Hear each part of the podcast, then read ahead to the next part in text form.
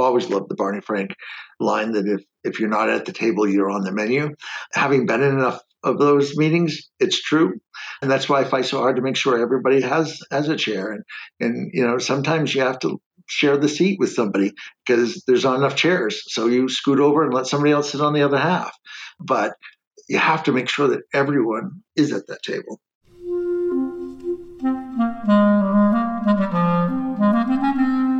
Hello, this is the Great Battlefield Podcast. I'm Nathaniel G. Pearlman. A great political battle is being fought right now between progressives and the forces of reaction on the other side. This show is about the political entrepreneurs and other progressive leaders who are finding new or improved ways to fight. Ray Buckley is the chair of the New Hampshire Democratic Party. He's also served as president of the Association of State Democratic Chairs and as vice chair of the Democratic National Committee, not to mention the city Democratic chair for Manchester, New Hampshire. Ray also served eight terms in the New Hampshire House of Representatives and is frequently a delegate to the Democratic National Conventions. He's been in the middle of local, state, and national politics for many decades, so we had a lot to talk about you should listen. So, first, my sponsor, then, my interview with Ray Buckley of the New Hampshire Democratic Party.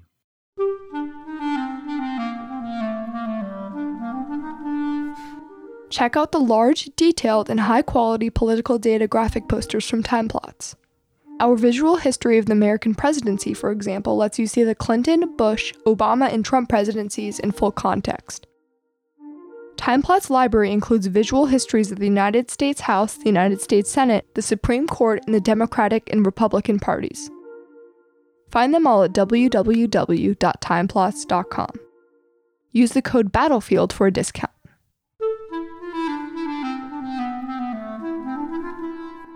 Ray, would you mind introducing yourself and giving me a quick biography? Sure. I'm Ray Buckley, uh, chair of the New Hampshire Democratic Party. That's about the best way to describe me. Where did you grow up, Ray?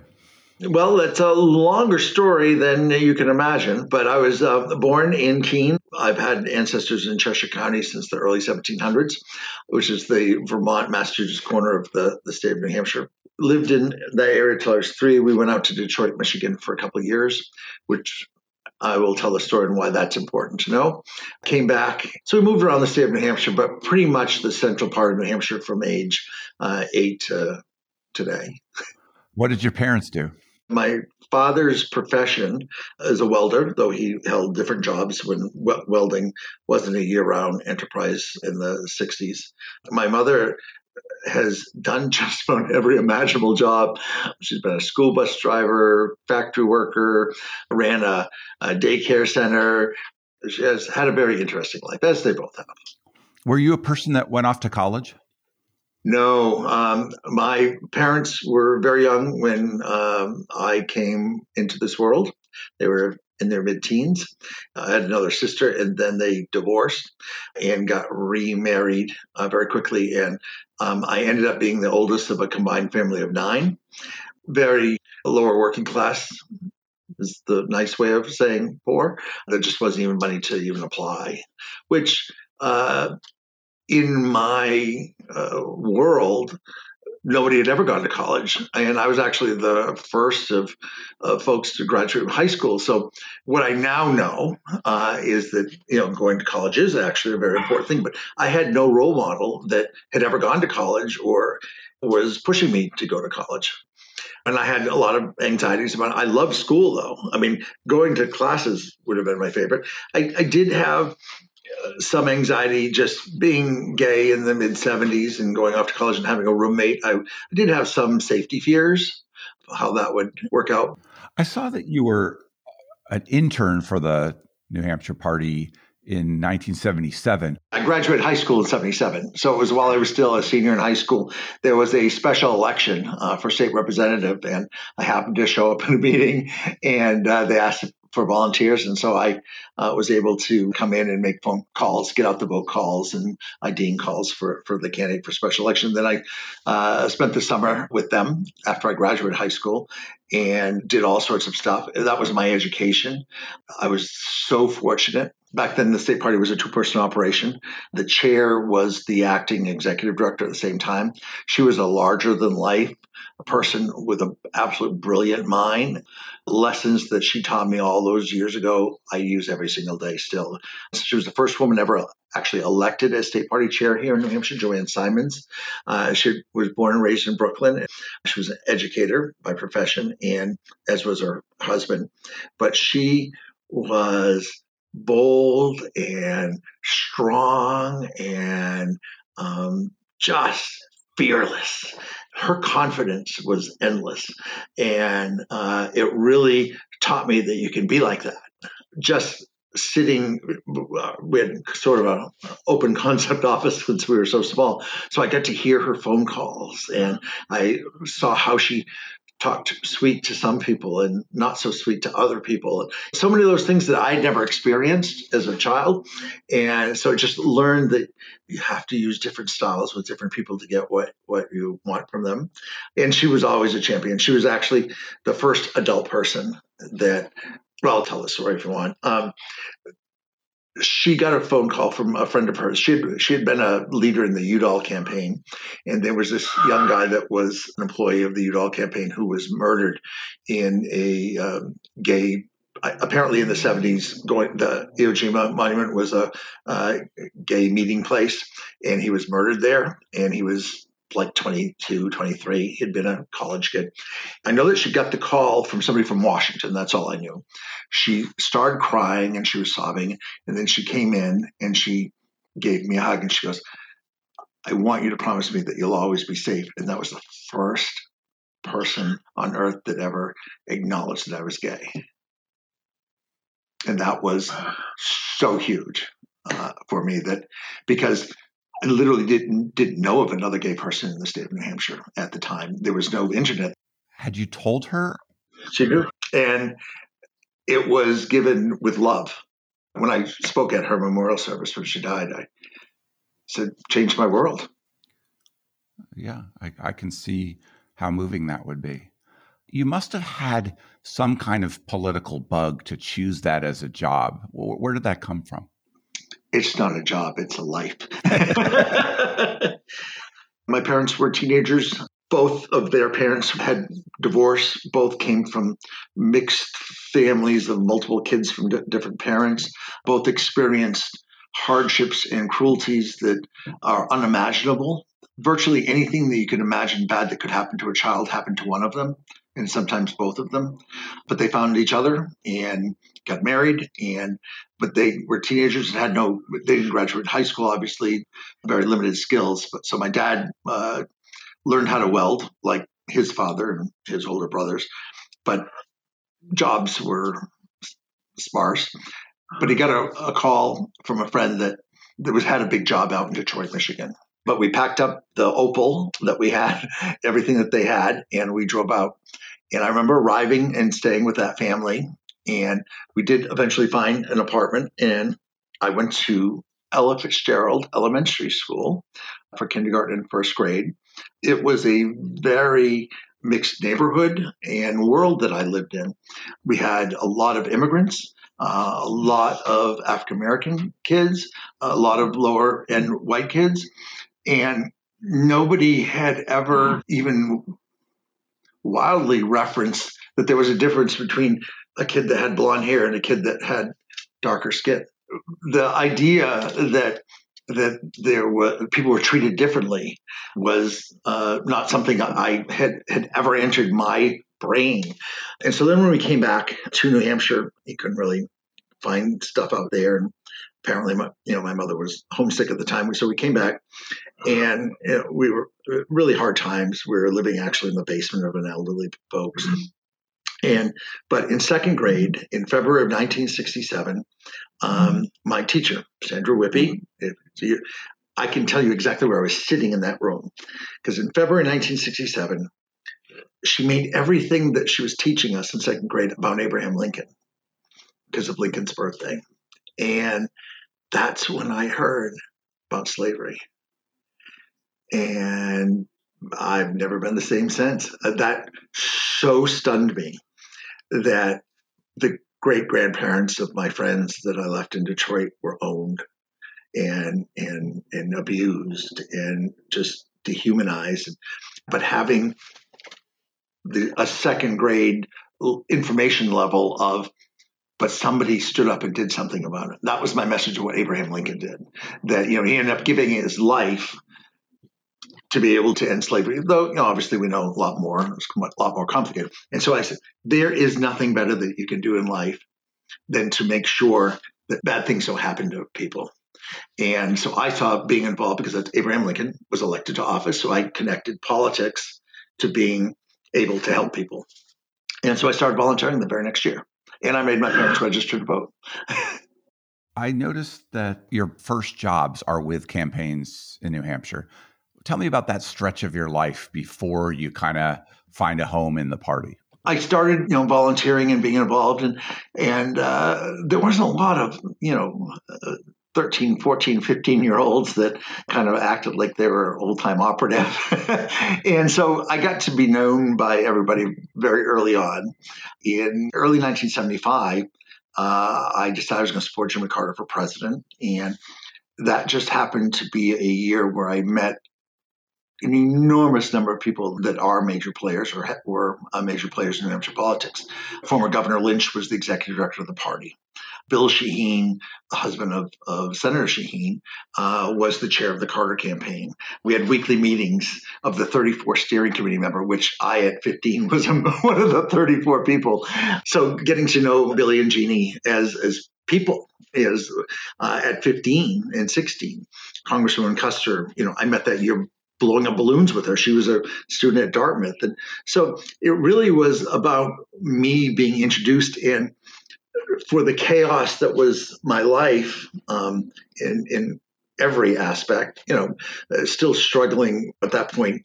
Are gay people allowed to be in politics? Um, uh, on and on and on. My family kind of being in chaos, and you know, more kids were arriving, and we were always, you know, scrimping. We went to Salvation Army to get clothes. We didn't go to a store, things like that.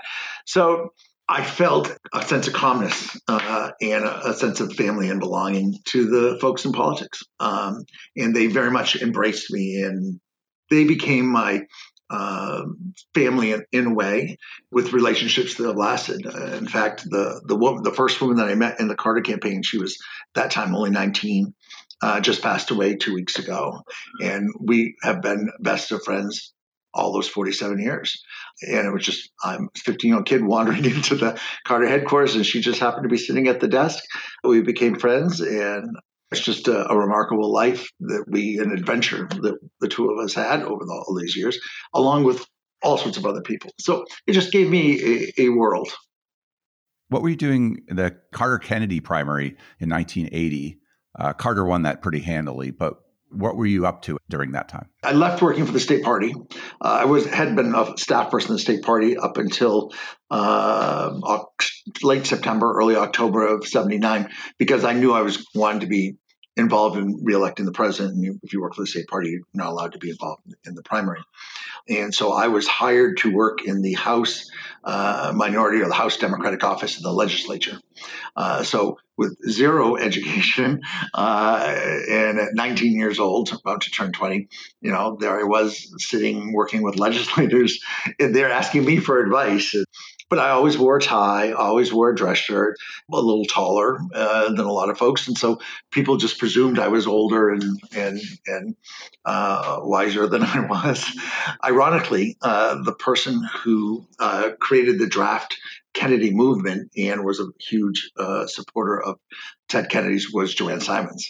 She actually left being state chair to do the draft Kennedy uh, campaign. How about the Hart Mondale race four years later, which I was from Colorado, so I was rooting for Hart. Um, and that was a big upset for him in that primary. A lot of lessons um, that were learned in that primary. Uh, not everyone um, has learned those lessons that was taught. Uh, but it was an interesting primary. There was a lot more candidates running than I think people remember. They were some pretty credible candidates, Alan Cranston and Hollings and Askew. Uh, McGovern got back in. I mean, there was there was quite a few people, uh, the, Jesse Jackson, that were running. And my friend Kathy, that I'd met at the Carter campaign, was the deputy state director for Mondale, and Jeanne Shaheen was the director for Gary Hart. So while I, you know, voted for Mondale and uh, supported him, I didn't have any animosity towards Gary Hart in any way. Um, and my dad actually ended up voting for Hart because two college kids knocked on the door of the primary day, and it was a blizzard day here, and he he was so impressed that these two college students with snow piling up on their hats had marched through that deep snow to knock on the door. He goes, well, anyone that can inspire two teenagers to go out there and knock on doors uh, deserves my vote. Even though obviously I was, he was, um, you know, a union employee, kind of the typical Mondale voter, but ended up voting for Hart just because of that uh, activity on on uh, primary day. What are your recollections from the '88 presidential?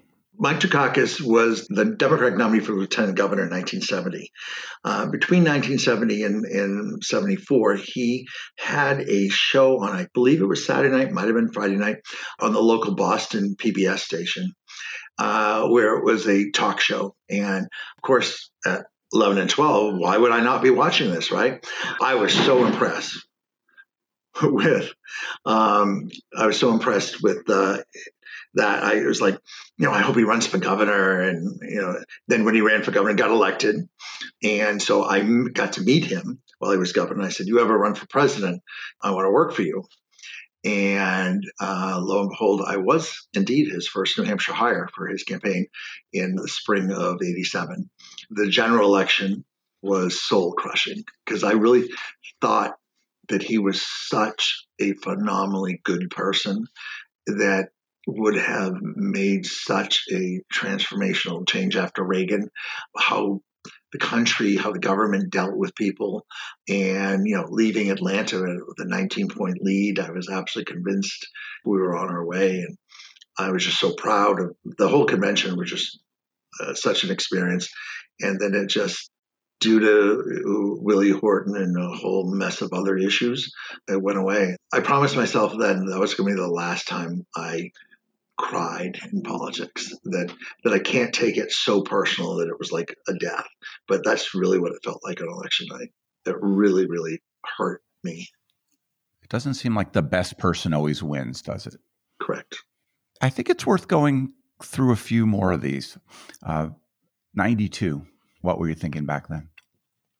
I was uh, working for the state party. I was the political director, then the executive director. Uh, so I get I got to arrange the first trip of each of the people uh, thinking about running for president, and we usually, and we still do, we'll organize uh, a two day trip for anyone that's considering, where we get them to meet with uh, elected officials, local officials, labor officials, the media, give them a tour, a flavor of the state. And so that was great, great fun getting to know all of them.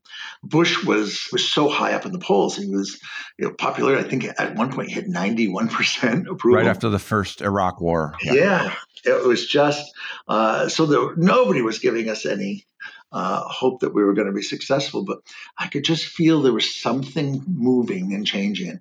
Witnessing Clinton, uh, and remember the, the because nobody believed that we were going to beat Bush. All the campaigns started very late. Clinton didn't announce it. I think it was mid October of '91. For a while, it was really Paul Tsongas was the only candidate. Then it was Tsongas and Harkin, and then you know Kerry came along and and a few others. But um, it wasn't like a year and a half ahead of the primary people were out there organizing for them. So we hosted a midterm convention to to essentially showcase our presidential candidates. It was on C-SPAN, still on their C-SPAN library with all the candidates, and we ended up attracting uh, over a thousand folks to come, and a lot of people uh, say that the speech by Bill Clinton that day was what uh, convinced them to support Clinton. It was a real grassroots roots driven uh, operation. I will tell you one story that's kind of so. Uh, uh, my birthday's in November, and uh, I had run for local uh, alderman or city council, And when you get elected, suddenly you get all these contributions from people that wouldn't return your calls beforehand. So I had a thousand dollars that had shown up, and I said, "Well, I'd like to do a thank you party for everyone that kind of had helped me go door to door and supported me and put up signs." So, so I invited all sorts of folks from my ward, uh, about nine thousand people, but it was just a, maybe fifty people were going to be there.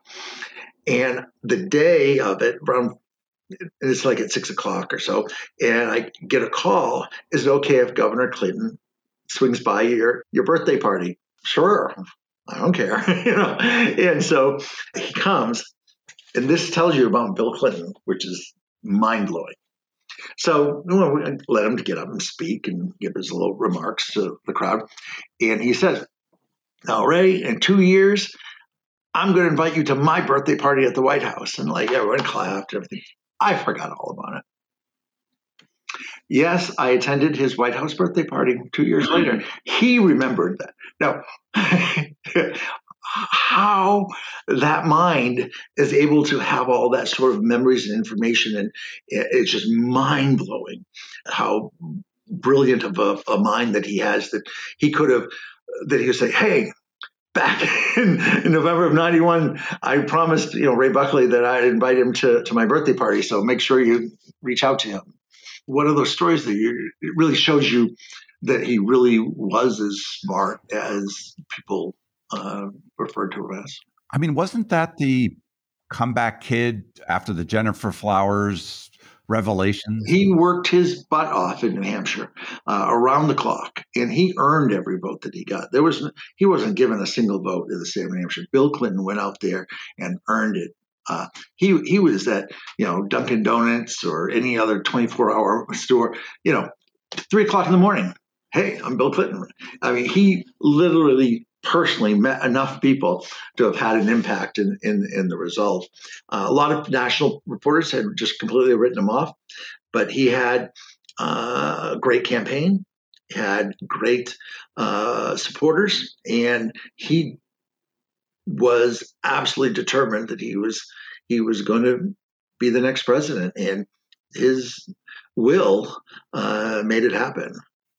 How had the state party changed from you being an intern in a two person operation to around then in, in like 92 ish when you're now running it? So when I was 16, the New Hampshire Republican Party had a fundraiser in Manchester. I think like a thousand people. And it was $100 a person. So they raised $100,000 in 1976. The guest speaker was Senator Warner and his then wife, Elizabeth Taylor. John Warner from Virginia, yeah. Exactly. And I was so jealous that I made a promise to myself at 16 that someday I was going to be the state party chair and I was going to have the largest political fundraiser in New Hampshire history. And maybe 10 months after my uh, election as chair, I indeed had a, uh, a fundraising event that had 3,600 people at. And um, in each presidential cycle, I try to make it a little larger, a little larger to make sure I always will have that record. But not sure there are a lot of 16 year olds making promises to themselves about having a more successful event than the, than the, the other political party. Um, the party back then uh, uh, is not recognizable to now. We had nothing to give the candidates. Somebody would come in and say, "Hey, I'm thinking about running for governor," and the chair would go, "Good luck." There was nothing we could give.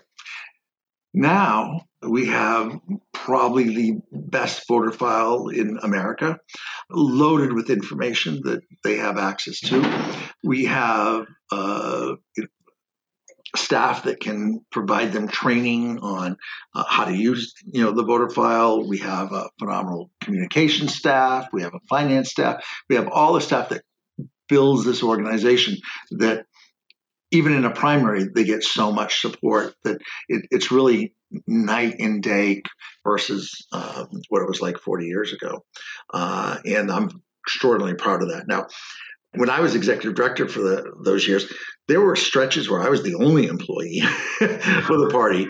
And now we have a base staff of 14 and we're in a building versus renting a two room office suite. And uh, we've been winning elections.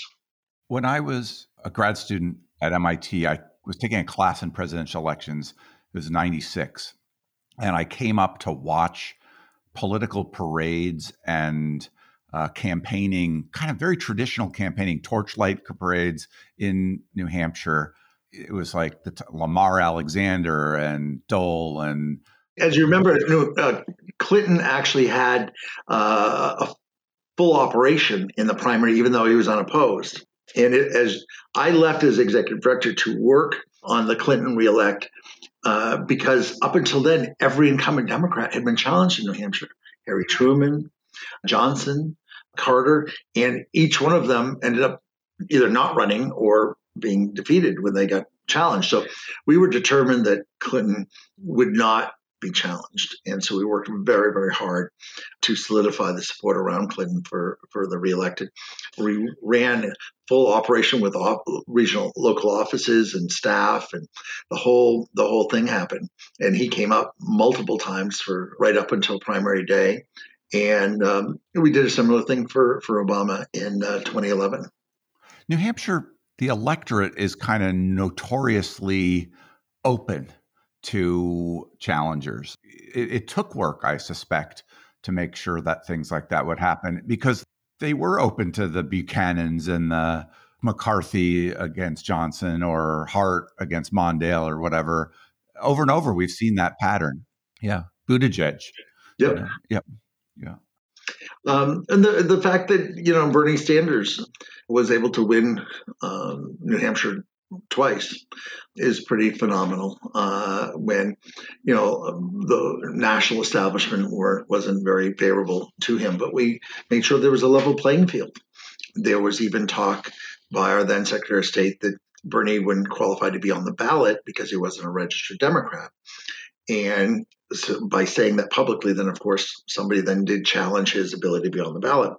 And as state chair, I, I went to the ballot law commission and uh, said that you know that we recognize Bernie Sanders as a Democratic candidate and that he should appear on the ballot. Even after that hearing, there was still some question whether what the Secretary of State at that time was going to do. And so I escorted Bernie Sanders into the Secretary of State's office when he filed to make sure that it was accepted. Bernie handed it to, to Bill, and I said, Are we all set? Is this it? And he goes, Sure, sure. But I wanted to make sure while all the cameras were there that he was confirming that Bernie uh, indeed was, was going to be on the ballot. That was entirely because that was the fair thing to do. And that's that's what we really have always been able to do very well here in New Hampshire. And it allows uh, challengers, as you saw, I left working for the state party to even work for Clinton Gore. That it wasn't the party; it was um, it was the the campaign. And um, you know, you look at how close Bill Bradley came to Al Gore. I mean, you can go on and on uh, through the decades. And so New Hampshire's always ripe for an upset, somebody that the establishment hasn't deemed their choice. If you had to point to a thing or two that you did as chair that were most important and lasting contributions, what would you put on that list? it's hard for me not to choke up when I answer this question. Others have asked it just like, what is, what is the one thing that you're most proud of in all these years? In 2016, Maggie Hassan was elected to the U.S. Senate by 1,017 votes. So, arguably, any volunteer can claim credit for her election. If she had not defeated Kelly Ayotte, Obamacare would have been repealed.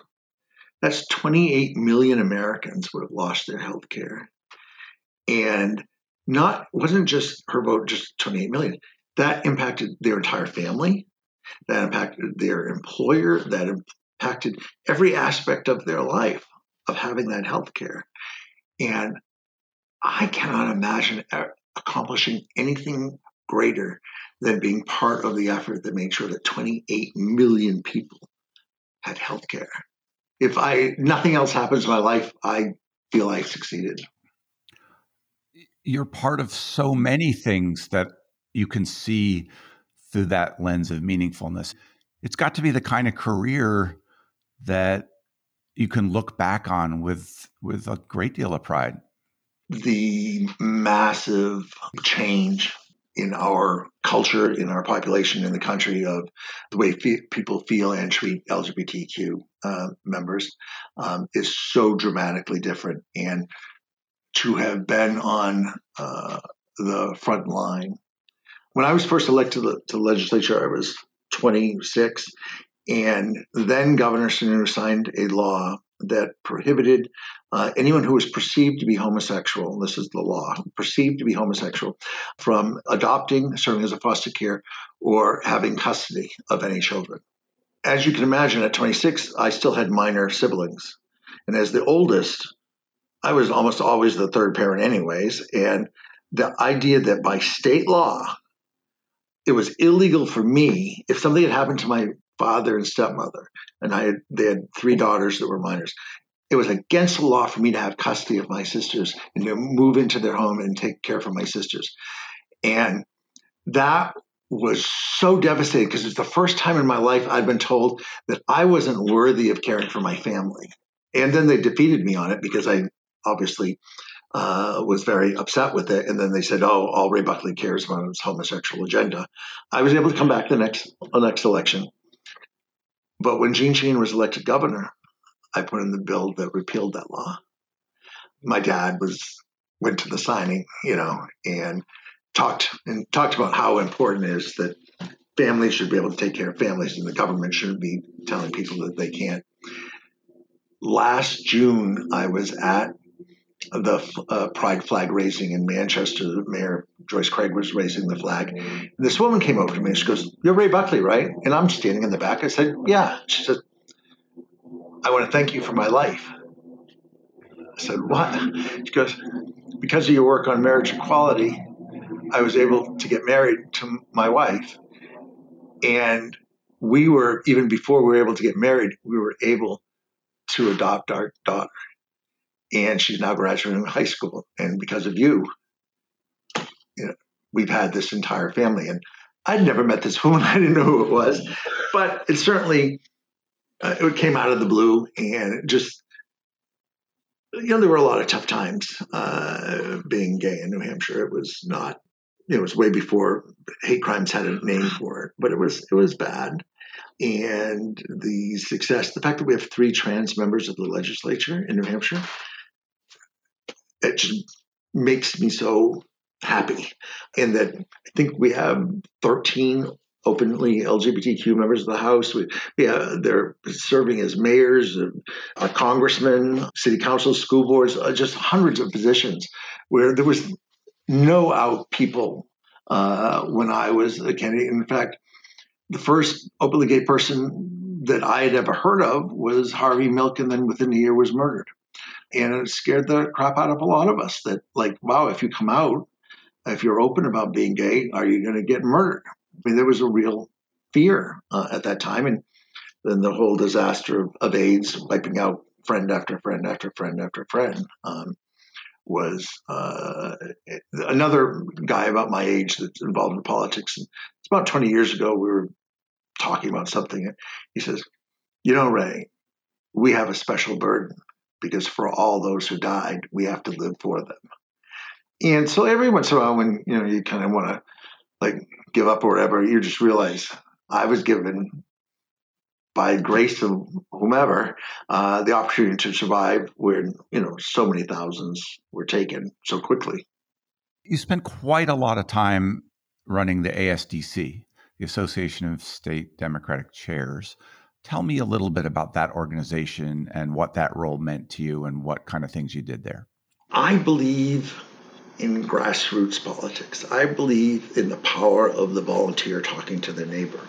It's been proven so many times it's so much more important than a television ad or uh, a, a, a piece of mail or anything. And but because consultants don't make money off from volunteers, uh, they're not considered as important in, in politics as, as, it should be, even though that's truly the winning uh, way. And it frustrates me uh, that because of that change, parties for a couple decades were largely ignored and disregarded because the can- candidates could then, if they raise enough money, can hire canvassers, can hire phone banks, can do mail without having volunteers having to address them and sort them and put them in the mail. That, that you could hire everybody to do everything in the campaign, so you didn't need the grassroots activists. And so there, there was this atrophy. Uh, you know, I, I, tell a story about in 2004 when I uh, looked at the coordinated campaign plan that that was kind of the cookie cutter plan sent around the country. And the mention of a local chair was on page 64. That was the first time they mentioned that there was somebody in that community of value. So I became sort of a minister of grassroots organizing. Uh, I was part of the meeting that we uh, came up with the concept of, of the 50 state strategy and where we voted that we would all 56 uh, of the states along including the territories would band together we were all going to vote together as one uh, to elect the next chair in exchange for support of, of funding the 50 state strategy. And that's how Howard Dean uh, was elected chair. And he transformed how parties operated and uh, really brought a whole generation of people into about party organizing and still uh, a little disappointed that it was cut away during you know the years of the administration, and we've been fighting to restore it to that uh, level since then. Um, but we were on the path of really empowering the local volunteer, the local leader, uh, into knowing what they have to do and, and, giving them the tools that they need to be successful. So I felt being um, president of ASDC would give me a platform of being able to show other state parties in a in a way uh, of what we were doing here in New Hampshire, and about going back down into the local uh, communities and starting. We the vast majority of our towns didn't even have chairs, but it, that's the way it was across the country. There were states that had multiple counties without even a chair in it. Uh, the idea of volunteers going door to door was it was a concept they, that that generation at that point had never even heard of because uh, it had so been swept away by these consultants and the big money people of, of Washington, which I have um, no use for. But uh, really being able to travel the country to go to every state party, speak to their state committee meetings or the conventions, or uh, provide the training. Um, one of the things that I realize is that the, the, that point the Democratic Party didn't have a training program, and so the DNC didn't, and nobody did, and how to try. And so we created uh, what's the train the trainer, meaning train local committees to uh, then reach out to volunteers themselves, and that program is still going on. So it was it was really important to empower, support, uh, and build the local part, the state parties, to then be able to build the local parties. Where I heard your name a lot was I had was running a company called NGP Software. Uh, that did uh, fundraising and compliance software. And I made friends with Mark Sullivan, who was running the VAN, which in the early days, one of six or seven companies that did voter file. You mentioned earlier an asset to the New Hampshire Democratic Party is your voter list. What was your part in the kind of revolution where state parties adopt a uniform interface to the voter file in the state that all the candidates could use and subsequent uses of that data? Can you talk a little bit about that? I think you, your choice of the term revolution uh, it doesn't even describe the change. It is uh, beyond a revolution. Um, the party in the in the 70s, obviously, there was no, every candidate had to create their own voter file. You, you, had to go town by town in the state of New Hampshire, hand copy onto three by five cards, then look it up in the phone book, and then they throw it away the day after the election, and you start all over. The first four or five months of every campaign was building a card file, which now you just hit a button and you have it. So in the 80s, we kept trying to create a statewide voter file. Um, the problem was is that it cost money, and we were so poor as a state party that we could sometimes build it up to be somewhat useful during the general election, but we didn't have the money to keep it alive, and so it, it would die. And then two years later, we'd try to spend the money to, to build it up as best we could. And we had competitors. So, uh, you know, the, the voter file needs use to keep it alive. And, and, and if you've got three or four companies that have a better voter file than you as a state party, why would they go to your uh, voter file and not just go to the one that has history and has all the other sort of stuff in there? So we started investing more and more in building it, and, and we were proud of what we finally were able to get to by the time uh, 2005 came around, and and then we decided to, to join the effort to do a national uh, voter file, and that also uh, changed uh, because a campaign worker that worked in one state could then come to another state and it was the same sort of system and and there, that was easier than trying to retrain every single person every time. But having that information and then being able to um, create the co-op as ASDC president that that joined all of the state party uh, voter files together uh, to make a uh, use as a fundraising uh, prospect, which has raised millions of dollars for the state parties in the eight years I think uh, that it's been alive. It's just that was a a pretty revolutionary thing as well to kind of tell uh, the DNC is like, okay, maybe you, you won't give all the money that we need, so we're going to find a source and we're going to do this, and it's worked out quite well uh, for the party. But the the ability to have these phenomenal voter files in every state um, that uh, can be used by our candidates, I think, has has been um, quite instructive. And I know the Republicans brag every couple years about how they've got this new and better and whatnot. And well, why aren't they winning more elections if, if that was really true? Um, you know, we, we still received the majority of votes in every presidential election in the last, you know, 15, 16 years. So it's something that I'm quite proud of. I, I'm not a techie, so I could never tell you exactly how it all works and how it is, but I know it's something good, and that's good enough for me there are always competitors and new ideas about external uh, efforts to build different voter files or to build competing uh, interfaces. How do you view those? Did somebody rat me out? this was a hot topic at our very last uh, association meeting, um, where I um, became quite outspoken when suddenly somebody suggested a um, a different path than what we had been operating on, and I just waited for them to say their piece, and I may have asked some pointed questions that ruffled a few feathers. But um, there are uh, other organizations and other groups that have tried to do, but our files need to be used, and so uh, it is uh, important to the state parties that all of our candidates use our voter file. And it's important that enough other organizations have access to the voter file to help keep it alive as well. Our job is to win elections.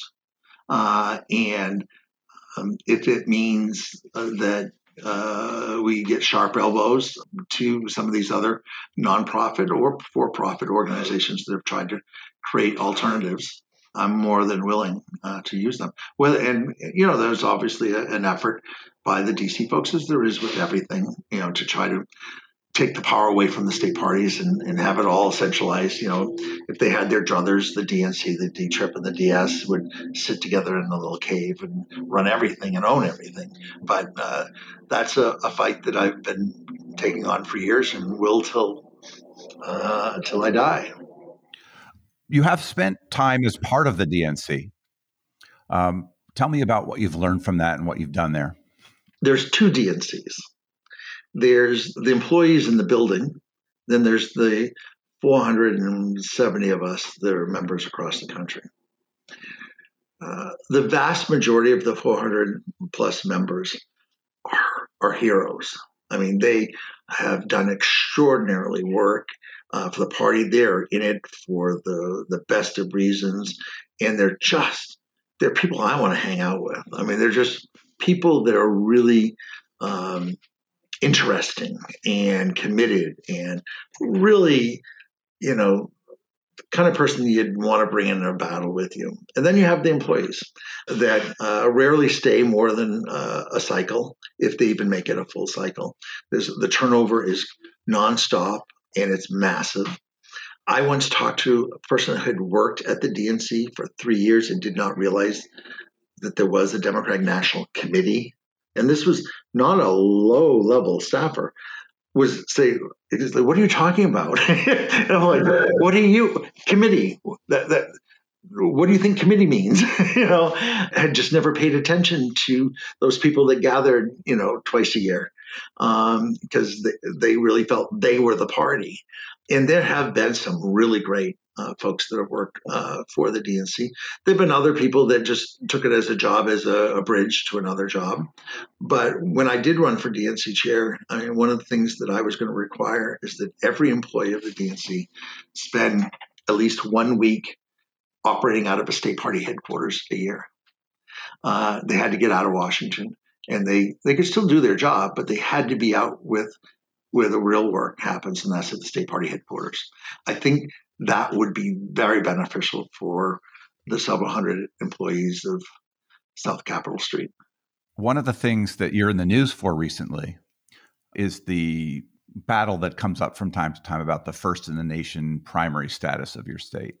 Can't help but ask about that. There is a change this year. It was kind of a fiasco with the Iowa caucus last time. Uh, the states are being asked to reapply for their status in order. I saw that you guys had put in your uh, bid there. What's the state of that uh, controversy? What's likely to come out, and and what do you think is the right thing to do? We're in an open period right now where states can send uh, a letter uh, informing uh, the Rules and Bylaws Committee, or the DNC, uh, that they wish to be considered to be one of the four or five pre window states which we have done that. And there have been talk of up to nine or more states that wish to be candidates for one of those positions. There will be four regional um, hearings or public uh, intake sessions via Zoom that will be held in, in the course of the next uh, month and a half. And then there will be presentations that will be made to the Rules and Bylaws Committee. Uh, they will then make their decision considering all the factors that they have decided to look at. And uh, they will make a recommendation early to mid July for the DNC for consideration in early September. So it has to go through the full operation of the Rules and Bylaws Committee, better known as RBC, to the full members of the DNC, and which for uh, adopted. So far in history, certainly in the last uh, half century at least, the recommendation of the RBC is passed by the full DNC. I don't recall a single time where the, the RBC's recommendations were, were defeated. Do you expect that uh, they will pick New Hampshire again and have that ratified, or what are you saying? There are a number of criteria uh, that they wish to choose. One is um, can the state pull together the that primary or whatever that they may have. And we have more than proven that we know how to run a fair uh, and open primary where people are treated with respect and have the opportunity to really uh, get their message out in campaign. So, yes, one of the criteria is whether or not we're a swing state. I'm not sure there's a more swing state than New Hampshire. We're as about evenly divided as uh, could be. Just take a look at the 2017 vote victory of Maggie Hassan in, in 2016. We are evenly divided right up and down the middle. And uh, so doing well in New Hampshire and doing well in, in November is very important, as we all know the lesson of, of 2000 that if uh, Al Gore had won New Hampshire, which he lost by 7,000 votes, uh, he would have been uh, president. Florida would not have mattered, and we would not have had uh, the subsequent eight years of George W. Bush. The third is uh, so we have you know the playing of the, the level playing field. Uh, is it a swing state, and how do we treat and act? And it really is an example of I think New Hampshire having some really unique opportunities that we provide our candidates by being so small. Um, that there's real retail they're afraid, and, and, and rightly so. If you put a very large five, six, seven, eight, 10, 20 million populated state, how do you do living room conversations? Uh, you know, what's going to happen is the candidate is going to be completely focused on fundraising to get TV ads on to run in those high dollar expenditures. So having a small state at the start is critically important to really get these candidates to be asked the hard questions in the living rooms and the backyards of, of, of, the voters. And when it comes to diversity, we're certainly aware that that our population, you know, isn't the most diverse, which is why we very enthusiastically in 2006 supported the, the inclusion of Nevada and South Carolina. So the four early states collectively were very diverse and, and put together. But I'll tell you, I'm really proud of the diverse state party that we have, the diversity that we have in our elected officials and our activists. I believe that our delegation to the National Convention in, in 2020 was probably uh, of higher diverse uh, population than uh, any other state with such a, a number. I mean, more than half of our, our delegates were a member of a diverse community, if, uh, if not even a little higher, I think. Um, so we make a huge effort to empower folks. Part of that is, you know, as as we discussed, as a gay kid, there was no representation. Uh, I didn't see somebody that was like me in power, and I think that's really, really important. That you know, voters, kids, see people that either look like them, act like them, or are like them uh, in a position of influence. Representation is very important to me. I wonder how you see the party. Just take in New Hampshire. Like the party is, it's not just the party organization that you run, it is a set of allies that are outside interest groups 527s. It's a it's a very complex progressive ecosystem in every state, a little different. How do you see the strength of that in your state? That's part of my speech because I have to remind folks that I'm not the omnipresent, all powerful person, that it, it really takes a village to create a victory. Uh, and that uh, all everybody that is participating in progressive politics in New Hampshire, even if they're in single issue organization, is is moving the ball forward, and that everyone's effort should be respected. So, in some states, uh, when the uh, post 2016, when these uh, groups kind of pop up from the grassroots, you know, they were like, "Oh no, no, you need to be involved in the party." I was like, if they don't feel comfortable being in the party, but they're going door to door and they are writing letters to the editor and they're raising money and they're doing all. Why why not embrace them? The point is to win the elections, not that oh we have the most members or we have all the power. I I don't believe that's what's important. What's important is that we enact prog- the progressive agenda and whatever that takes. And if it means that the party is just one of many that are part of uh, the ecosystem that that wins the elections. That's fine with me. I don't I don't think the party needs to be the person that gets all of the credit or all of the blame. That it really should be uh, everybody working together. So whether you're a national progressive organization that you know supports infrastructure here in the state, or or it's a grassroots grown. Um, I'm I'm for that. Uh, I, I, think it really has made a difference for us. I'm, I'm, very excited. There was not that organization back decades ago, and the fact that we have so many progressive organizations and, and issue-oriented organizations that that operate here in New Hampshire, I think that's a huge plus for us. One of the things I want to ask you about is just the state of our politics generally. Like we we're in a time right now where the Republican Party is more troubling than it has been for a long time, at least to my view, and I think the view of a lot of people. The willingness to countenance Trump and disinformation and uh, fairly radical policies, and you know the the gamut of things that they're involved in right now. We're a very polarized country. How much does that affect you in New Hampshire? And what do you think we can do about the kind of the state of our politics right now to improve it? It's heartbreaking. Um, I wonder if another 17 year old Ray Buckley sitting in second grade hearing about the possibilities of politics, but being aware enough of how ugly politics is right now would think, nah, I don't want to be involved in that. And that's just heartbreaking because we have such a unique opportunity, not just in New Hampshire, but all across the country to be involved and to really make a difference. And if generations of young people are being convinced by this ugliness that it doesn't matter uh, or that it's not important, that to me fundamentally changes the story of America. And that just makes me so frustrated. My problem is is that I am old enough to have been part of the time where people worked together. They may have had strong oppositions and they might have fought out in elections, but at the end of the day, respected each other. You know, my first couple terms in the legislature, we were part of the team. We might not agree, but you try to reach compromise. You, you still were friendly with them. You still go have a drink with them or have dinner or, you know, you became friends with them. And nowadays you don't even talk to the people of the other party. And it gets so personal and so ugly. And, and so much of that is stuff that's online, uh, whether, you know, whether it's Twitter or the Facebook.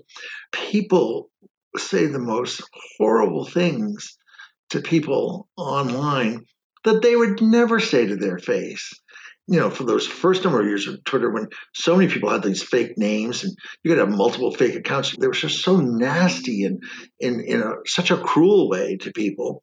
And there was nobody calling them out. And so it grew and it festered. And so every troubled mind in this country thinks that it's fun to just try to destroy another human being.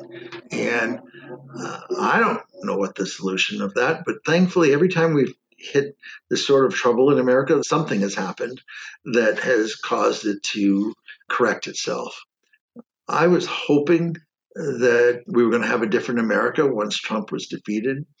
I completely underestimated the destruction that had occurred to the establishment in the Republican Party.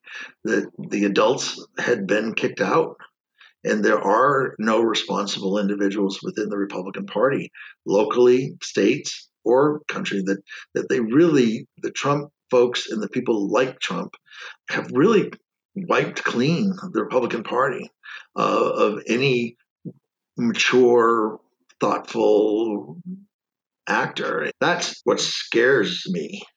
Um, is there's nobody there to tell them to knock it off, you know, and to have so quickly swept you know January 6th under the rug. Um, I mean, uh, that uh, that's just mind bending for me that they didn't accept responsibility and say this is wrong and we're going to make sure this never happens again instead of oh it was just a demonstration. Uh, that sort of behavior leads to much worse things. And we've learned that through history. And so I, I do have a great fear uh, of where we're headed. And until somebody that those individuals will listen to stands up and communicates them. They're not going to listen to us. There's no amount of conversation uh, at dinner or, or coffee. I'm never going to convince those individuals, you know, to change their ways. They are getting a thrill uh, out of what they're doing. They truly believe that the nonsense lies that they believe really are true. It's just so mind boggling. And the eagerness for them to label everybody a pedophile is, is just mind boggling to me. And the fact that there truly are people that believe it is even more. It's one thing to call somebody that, but to know that there are literally millions of Americans that go, okay, yeah, that person's a pedophile because this random person said it we are in a, a time in, in our country. The only solution is to not give up. Uh, to me, the solution is to uh, just keep plowing forward, uh, keep working, keep doing uh, what we're doing, and uh, believing that throughout humanity, at some point, it, this is righted.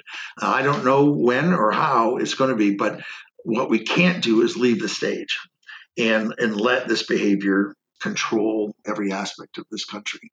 Um, but uh, as I start off saying, to me, I just think of the, those young Ray Buckleys that, that are seeing this and would they choose to be part of this ugliness? Um, I think that's really a hard thing for them to to believe that this is good, uh, that you can do good, because right now anyone trying to do good just gets destroyed by the Republicans.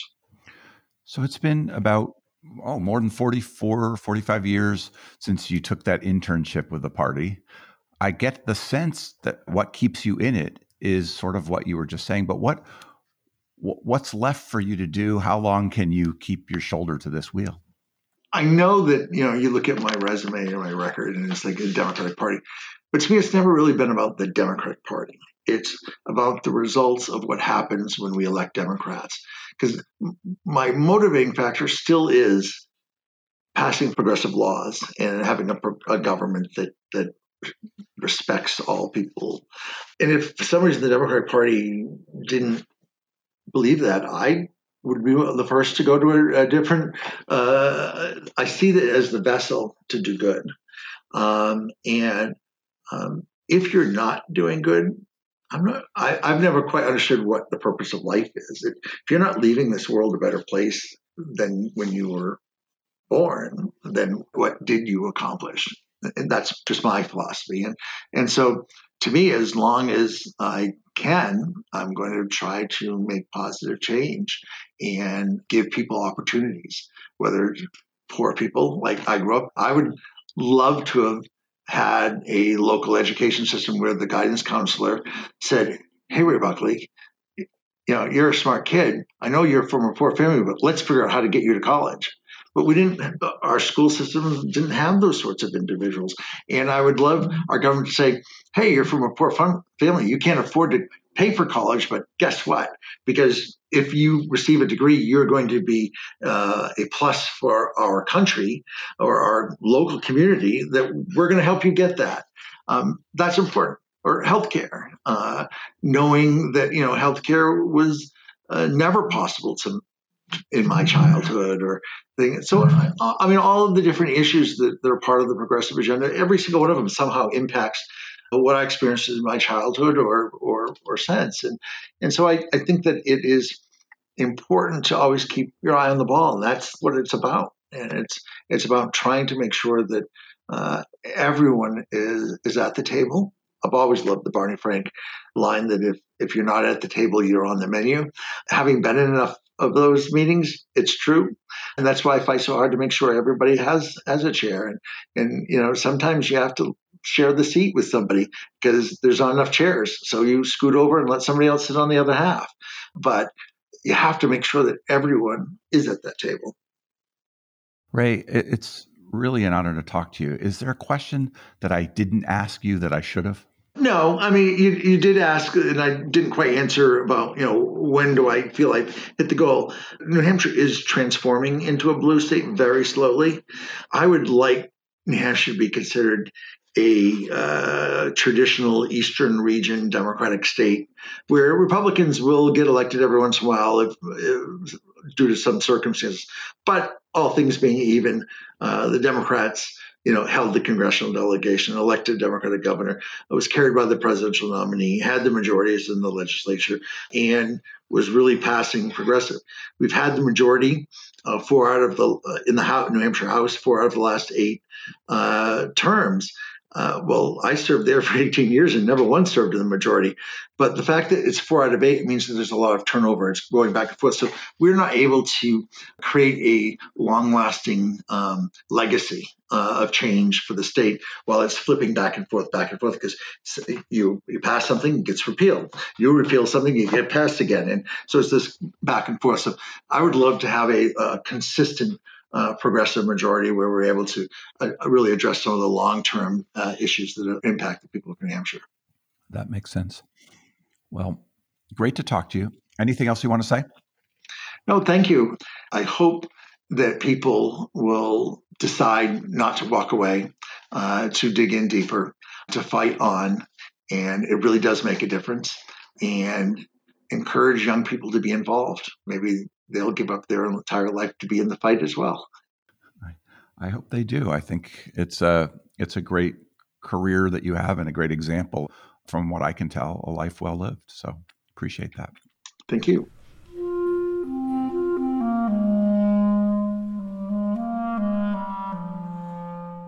That was Ray Buckley. Ray is at nhdp.org.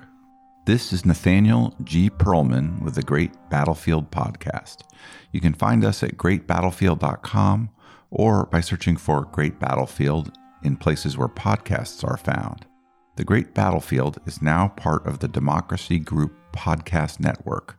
Visit democracygroup.org to learn more about other podcasts that cover democracy and civic engagement.